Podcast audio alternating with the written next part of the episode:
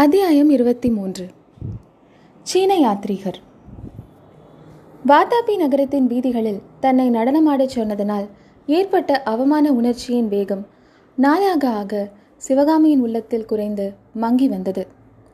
தமிழகத்திலிருந்து சிறைபிடித்து கொண்டு வரப்பட்டவர்கள் எல்லோரும் அவரவருக்கேற்ற ஒவ்வொரு தொழிலில் ஈடுபட்டு குடியும் குடித்தனமுமாக வாழத் தொடங்கினார்கள். அவர்களில் சிலர் சில சமயம் சிவகாமியை பார்க்க வருவதுண்டு. அப்படி வருகிறவர்களுடைய மனதிலே கோபமோ வன்மமோ ஒன்றுமே இல்லை என்பதை சிவகாமி கண்டாள். இதையெல்லாம் எண்ணி பார்த்தபோது தான் ஆத்திரப்பட்டு சபதம் செய்ததன் அறியாமையையும் மாமல்லருடன் போகாமல் அவரை திருப்பி அடித்ததன் மௌடிகமும் அவளுக்கு மேலும் மேலும் நன்கு புலனாயின. இருந்தாலும் பெண்களின் இயல்புக்கொத்தபடி தான் செய்த தவறுக்கு கூட மாமல்லரின் மீதே சிவகாமி பழியை போட்டாள். என்ன இருந்தாலும் நான் அறியா பெண்தானே ஏதோ அவமானத்தினாலும் ஆத்திரத்தினாலும் தூண்டப்பட்ட இந்த மாதிரி சபதம் செய்தேன். ஆண் பிள்ளையும் அறிவாளியுமான அவரல்லவா என்னை பலவந்தப்படுத்தி பிடிவாதமாக அழைத்து போயிருக்க வேண்டும். சேனாதிபதி பரஞ்சோதி தான் சொன்னாரே அதன்படி ஏன் அவர் செய்திருக்கக்கூடாது என்று அடிக்கடி எண்ணமிட்டாள். வருஷங்கள் செல்ல செல்ல மாமல்லர் மறுபடியும் வந்து தன்னுடைய சபதத்தை நிறைவேற்றி தன்னை அழைத்து போவார் என்ற நம்பிக்கை சிவகாமிக்கு குறைந்து கொண்டே வந்தது. அது எவ்வளவு பிரம்ம பிரயத்தனமான காரியம் எவ்வளவு அசாத்தியமான விஷயம் என்பதையும் உணரத் தொடங்கினாள். நான் செய்த சபதம் பிசகானது. அறியாமையினால் அப்படிப்பட்ட அசாத்தியமான காரியத்தை சொல்லிவிட்டேன். அதை தாங்கள் பொருட்படுத்த வேண்டாம். என்னை எப்படியாவது திரும்ப அழைத்து கொண்டு போனால் போதும் என்று மாமல்லருக்கு செய்தி சொல்லி அனுப்பலாமா என்பதாக சில சமயம் அவளுக்கு தோன்றியது. ஆனால் அந்த யோசனையை காரியத்தில் அவள் நிறைவேற்றாதபடி நாகநந்தியின் ஏளன வார்த்தைகள் செய்து வந்தன. சிவகாமி கத்தியை வீசி எறிந்து நாகநந்தியை முதுகில் காயப்படுத்திய போது அந்த நயவஞ்சக வேஷதாரி அடடா என்ன காரியம் செய்தாய்? உன்னை அவர்களோடு கூட்டி அனுப்ப அல்லவா எண்ணினேன் என்று சொல்லியது நேயர்களுக்கு நினைவிருக்கலாம். அதனால் சிவகாமிக்கு நாகநந்தியின் மீதிருந்த கோபமெல்லாம் மாறி தன் செயலை பற்றி பச்சாதாபமும் பிக்ஷுவின் மீது ஓரளவு அனுதாபமும் உண்டாகிவிட்டன. நாகநந்தியும் தம்முடைய பாசாங்கு உத்தேசித்த பலனை அளித்துவிட்டதை குறித்து மனதுக்குள் மகிழ்ந்தார். சிவகாமிக்கு தம்மிடம் ஏற்பட்ட அனுதாபத்தை பூரணமாக பயன்படுத்தி கொண்டார். சில நாளைக்கெல்லாம் சிவகாமியை தாமே அழைத்து கொண்டு போய் காஞ்சியில் விட்டுவிடுவதாக நாகநந்தி சொன்னார். சிவகாமி அதை மறுத்ததுடன் தான் செய்த சபதத்தையும் அவருக்கு தெரியப்படுத்தினாள். அதை கேட்ட நாகநந்தி ஏளன புன்னகை புரிந்து இப்படி ஒரு நாளும் நடைபெற முடியாத சபதத்தை யாராவது செய்வார்களா? என்று கேட்டார். நிறைவேறுகிறதா இல்லையா என்று பார்த்து கொண்டிருங்கள் என்று சிவகாமி வீராப்பாய் பேசினாள்.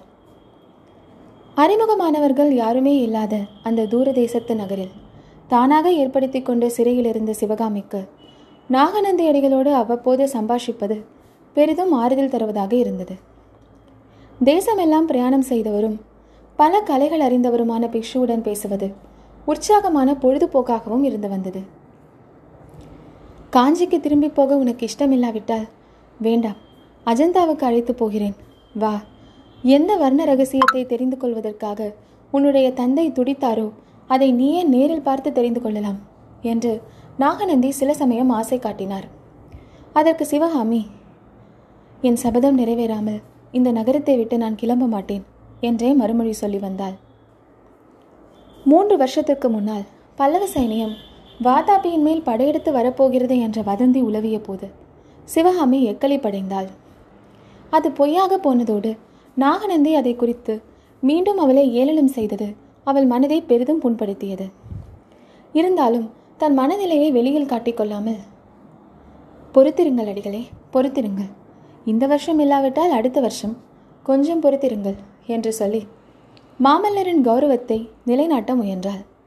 அவ்விதம் கர்வமாக பேசி இப்போது வருஷம் மூன்று ஆகிவிட்டது சிவகாமி வாதாபிக்கு வந்து ஒன்பது வருஷம் பூர்த்தியாகிவிட்டது. இனியும் நம்பிக்கை வைப்பதில் ஏதாவது பயனுண்டா நம்மை நாமே ஏமாற்றிக்கொண்டு இன்னும் எத்தனை காலம் இந்த துயர வாழ்க்கையை சுமந்திருப்பது? போதும் போதும். ஒன்பது வருஷம் காத்திருந்தது போதும். வீட்டு முற்றத்தில் பவளமல்லி மரத்தின் பக்கத்திலே இருந்த கிணறு தன் வாயை அகலமாக விரித்து வா வா என்னிடம் அடைக்கலம் புகுவதற்கு வா என்று சிவகாமியை அழைத்து கொண்டிருந்தது. இத்தகைய நிலைமையில்தான் ஒரு நாள் நாகநந்தியடிகள் சீன யாத்திரிகர் ஒருவரை அழைத்து கொண்டு சிவகாமியை பார்க்க வந்தார். ஹியோன்சாங் எனும் அந்த சீனர் உலகில் பல தேசங்களையும் பல ராஜ்யங்களையும் பார்த்துவிட்டு வந்தவர். பல கலைகளை கற்று பாண்டித்தியம் பெற்றவர். அந்த காலத்தில் பரதகண்டத்தில் புகழ்பெற்று விளங்கிய மூன்று சாம்ராஜ்யங்களில் ஹர்ஷ சாம்ராஜ்யத்தை பார்த்துவிட்டு அடுத்தபடி வாதாபிக்கு அவர் வந்திருந்தார். சலுக்க சாம்ராஜ்யத்தில் அஜந்தா முதலிய இடங்களையும் வேங்கி நாட்டில் நகார்ஜுன பர்வதத்தையும் பார்த்துவிட்டு அவர் பல்லவ ராஜ்யத்திற்கு போக எண்ணியிருந்தார். இதை அறிந்த நாகநந்தி இங்கே பல்லவ நாட்டின் புகழ்பெற்ற மகா சிற்பியின் மகள் இருக்கிறாள். பரதநாட்டிய கலையில் கரை கண்டவள். அவளை பார்த்துவிட்டு போகலாம் என்று சொல்லி அழைத்து வந்தார். சீன யாத்திரிகரின் சம்பாஷணை சிவகாமிக்கு பழைய கனவு உலகத்தை நினைவூட்டி மெய் மறக்கும்படி செய்தது. ஹியூன்சங் தம்முடைய யாத்திரையில் தாம் கண்டு வந்த தேசங்களை பற்றியும் ஆங்காங்கு உள்ள இயற்கை அழகுகள் கலை அதிசயங்களை பற்றியும் விவரித்தார். இடையிடையே தமிழகத்து சிற்பக்கலையை பற்றி சிவகாமியை கேட்டு தெரிந்து கொண்டார். சிவகாமியின் நாட்டிய தோற்றங்களை அவருடைய தந்தை ஆயனர் அழியாத சிலை வடிவங்களாக செய்திருக்கிறார் என்று நாகநந்தி சொன்னபோது ஹியூன்சங்கின் அதிசயம் அளவு கடந்து பொங்கிற்று. அந்த நடன தோற்றங்களில் சிலவற்றை தாம் பார்க்க வேண்டும் என்று விரும்பி சிவகாமியை ரொம்பவும் கேட்டுக்கொண்டார். ஒன்பது வருஷத்திற்கு பிறகு சிவகாமிக்கு உண்மையிலேயே அவள் கற்றிருந்த கலையில் மீண்டும் உற்சாகம் உண்டாயிற்று. சில நடன தோற்றங்களையும் அபிநய பாவங்களையும் சீன கலைஞருக்கு அவள் ஆடி காட்டினாள் ஹியூன்சாங் அவற்றை கண்டு அதிசயித்து மகிழ்ந்தார். நாகநந்தியோ மெய்மருந்து பரவசமடைந்தார். ஹியூன்சாங் சிவகாமியை பற்றி மேலும் விசாரித்த போது சிவகாமி சிறைப்பிடித்து கொண்டு வரப்பட்ட வரலாற்றையும் அவள் செய்த சபதத்தையும் பற்றி நாகநந்தி கூறினார். சக்கரவர்த்தியின் அனுமதி பெற்று இந்த பெண்ணை திருப்பிக் கொண்டு விட்டு விடுவதாக நான் எவ்வளவோ சொல்லி பார்த்து விட்டேன் இவள் கேட்கவில்லை. இப்பேற்பட்ட அற்புதக்கலை இந்த வீட்டுக்குள் கிடந்து வீணாவதை நினைத்தால் எனக்கு எவ்வளவோ கஷ்டமாக இருக்கிறது. இவளுக்கு விடுதலை தருவதற்காக இந்த வாதாபி நகரத்தை நாமே கொளுத்தி அழித்து விடலாமா என்று கூட சில சமயம் எனக்கு தோன்றுகிறது என்றார் நாகநந்தி. ஹியூன்சாங் தம் செவிகளை பொத்திக்கொண்டு புத்த பகவான் அப்படியொன்றும் நேராமல் தடுத்து அருளட்டும் என்றார்.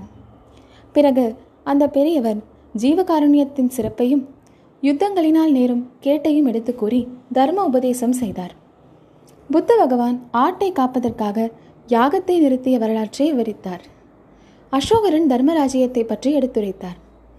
தற்சமயம் ஹர்ஷ சக்கரவர்த்தி அதே விதமாக தர்மராஜ்யம் நடத்துவதையும் பிராணி ஹிம்சையை கூட தமது ராஜ்யத்தில் அவர் தடுத்து விட்டிருப்பதையும் குறிப்பிட்டார். சிவகாமி இடையிலேயே குறுக்கிட்டு ஆனால் சுவாமிகளே இந்த வாதாபி சக்கரவர்த்தியின் வீரர்கள் தமிழகத்தில் செய்த அக்கிரமங்களை பற்றி தங்களுக்கு தெரியாது. அதனால்தான் இப்படியெல்லாம் தர்மோபதேசம் செய்கிறீர்கள் என்று கூறிய போது அந்த சீன பிக்ஷு கூறினார். தாயே யுத்தம் என்று வரும்போது மனிதர்கள் மிருகங்களாகி விடுவதை நான் அறியாதவன் அல்ல. நீ பார்த்திருக்கக்கூடியவைகளை விட பன்மடங்கு அக்கிரமங்கள் நடந்திருக்கலாம். ஆனால் பழிக்கு பழி வாங்கிக் கொண்டே போனால் அதற்கு முடிவென்பதே கிடையாதே. சலுக்கு சக்கரவர்த்தி படையெடுத்ததற்கு பழி வாங்குவதற்காக இப்போது காஞ்சி சக்கரவர்த்தி படையெடுக்கிறார். மறுபடியும் காஞ்சியின் மேல் பழி வாங்குவதற்காக சலக்க வம்சத்தினர் படையெடுப்பார்கள். இப்படி வித்திலிருந்து மரமும் மரத்திலிருந்து வித்துமாக உலகில் தீமை வளர்ந்து கொண்டே போகும்.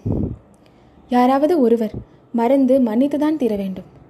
அப்போதுதான் உலகம் சேமமடையும் தாயே எது எப்படியானாலும் உன்னுடைய பயங்கரமான சபதம் நிறைவேற வேண்டும் என்று மட்டும் நீ ஆசைப்படாதே. அதனால் யாருக்கும் எந்த நன்மையும் உண்டாகாது. இந்த பெரிய நகரத்தில் எத்தனை ஆயிரம் வீடுகள் இருக்கின்றன? எத்தனை லட்சம் ஜனங்கள் வசிக்கிறார்கள்?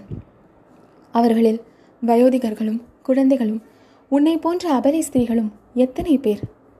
இந்த நகரத்தை தீ வைத்து எரித்தால் இவ்வளவு குற்றமற்ற ஜனங்களும் எத்தனை கஷ்டமடைய நேரிடும்? யோசித்துப்பார். இதையெல்லாம் கேட்ட சிவகாமியின் உள்ளம் பெரும் குழப்பத்தை அடைந்தது. அந்த சமயம் பார்த்த நாகநந்தி அடிகள் சிவகாமி இந்த பெரியவர் சொன்னதை கேட்டாய் அல்லவா? நடந்து போனதையே நினைத்து கொண்டிருப்பதில் என்ன பயன்? பழிவாங்கும் எண்ணத்தினால்தான் பிரயோஜனம் என்ன? ஒன்பது வருஷம் நீ விரதம் காத்தது போதாதா? இன்னும் இரண்டு நாளில் இந்த சீனத்து பெரியவரும் வாதாபி சக்கரவர்த்தியும் அஜந்தாவுக்கு போகிறார்கள். அவர்களுடன் நானும் போகிறேன். அங்கே பெரிய கலை திருவிழா நடக்கப் போகிறது. நீயும் எங்களோடு வா போகலாம். உலகத்தில் எங்கும் காண முடியாத அதிசயங்கள் எல்லாம் அங்கே நீ காண்பாய் என்றார். ஒரு கணம் சிவகாமியின் கலை உள்ளம் சலனமடைந்து விட்டது ஆகட்டும் சுவாமி வருகிறேன் என்று சொல்ல அவள் மனம் ஆசைப்பட்டு விட்டது ஆனால் அவளுடைய உதடுகள் அந்த வார்த்தைகளை வெளிப்படுத்த மறுத்துவிட்டன. அவளுடைய உள்ளத்தில் அந்தரங்கத்திலே ஒரு மெல்லிய குரல். சிவகாமி இது என்ன துரோகம் நீ எண்ணுகிறாய்? மாமல்லர் அழைத்தபோது அவருடன் போக மறுத்துவிட்டு இப்போது இந்த புத்த பிக்ஷுக்களுடன் புறப்படுவாயா?